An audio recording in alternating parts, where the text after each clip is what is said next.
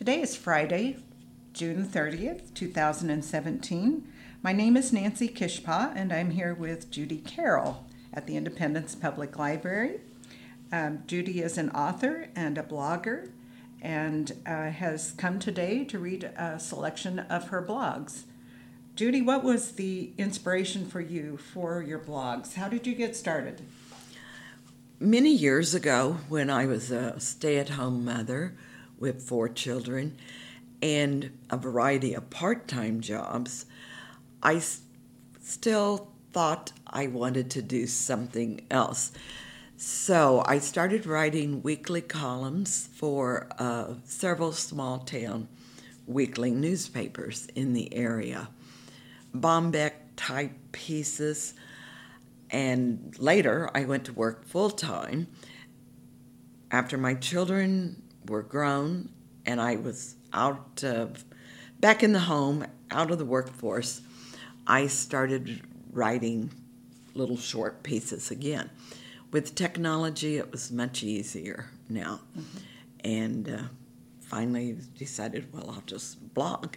So that's how this blog got started. Uh-huh. And what's the name of your blog? Judy Carroll, Family, Laughter, and Laundry. Thank you for coming today to read about that. Um, I also understand you and Colette Richenberger are authors of some children's books. Can you? Um, and I think you said the title of the series is Under the Cottonwood Tree.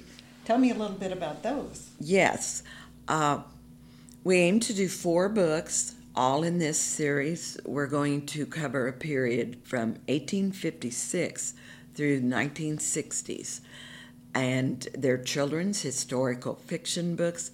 The first one, Cameos of Courage, came out uh, the end of January of this year.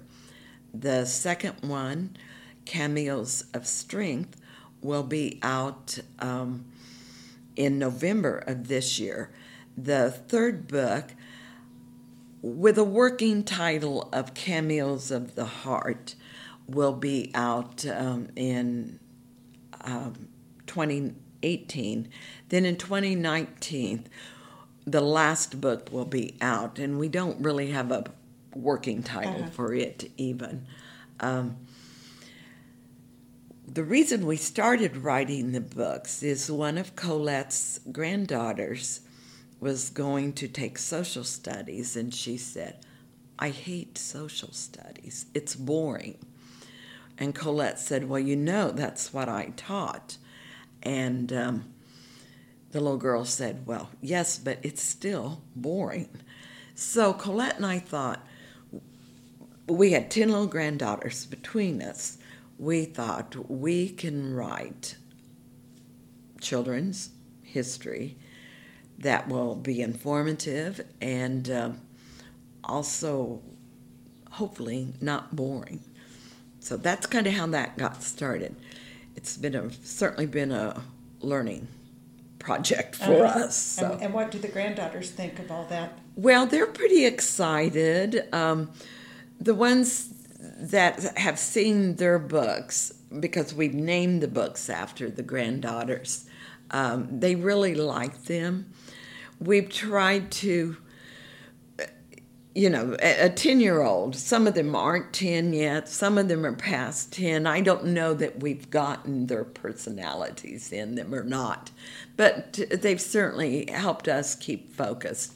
I might mention too, Becky Foster is our illustrator, and she's from Independence here, and um, she's just done a great job. We're very pleased with Becky That's and great. her work.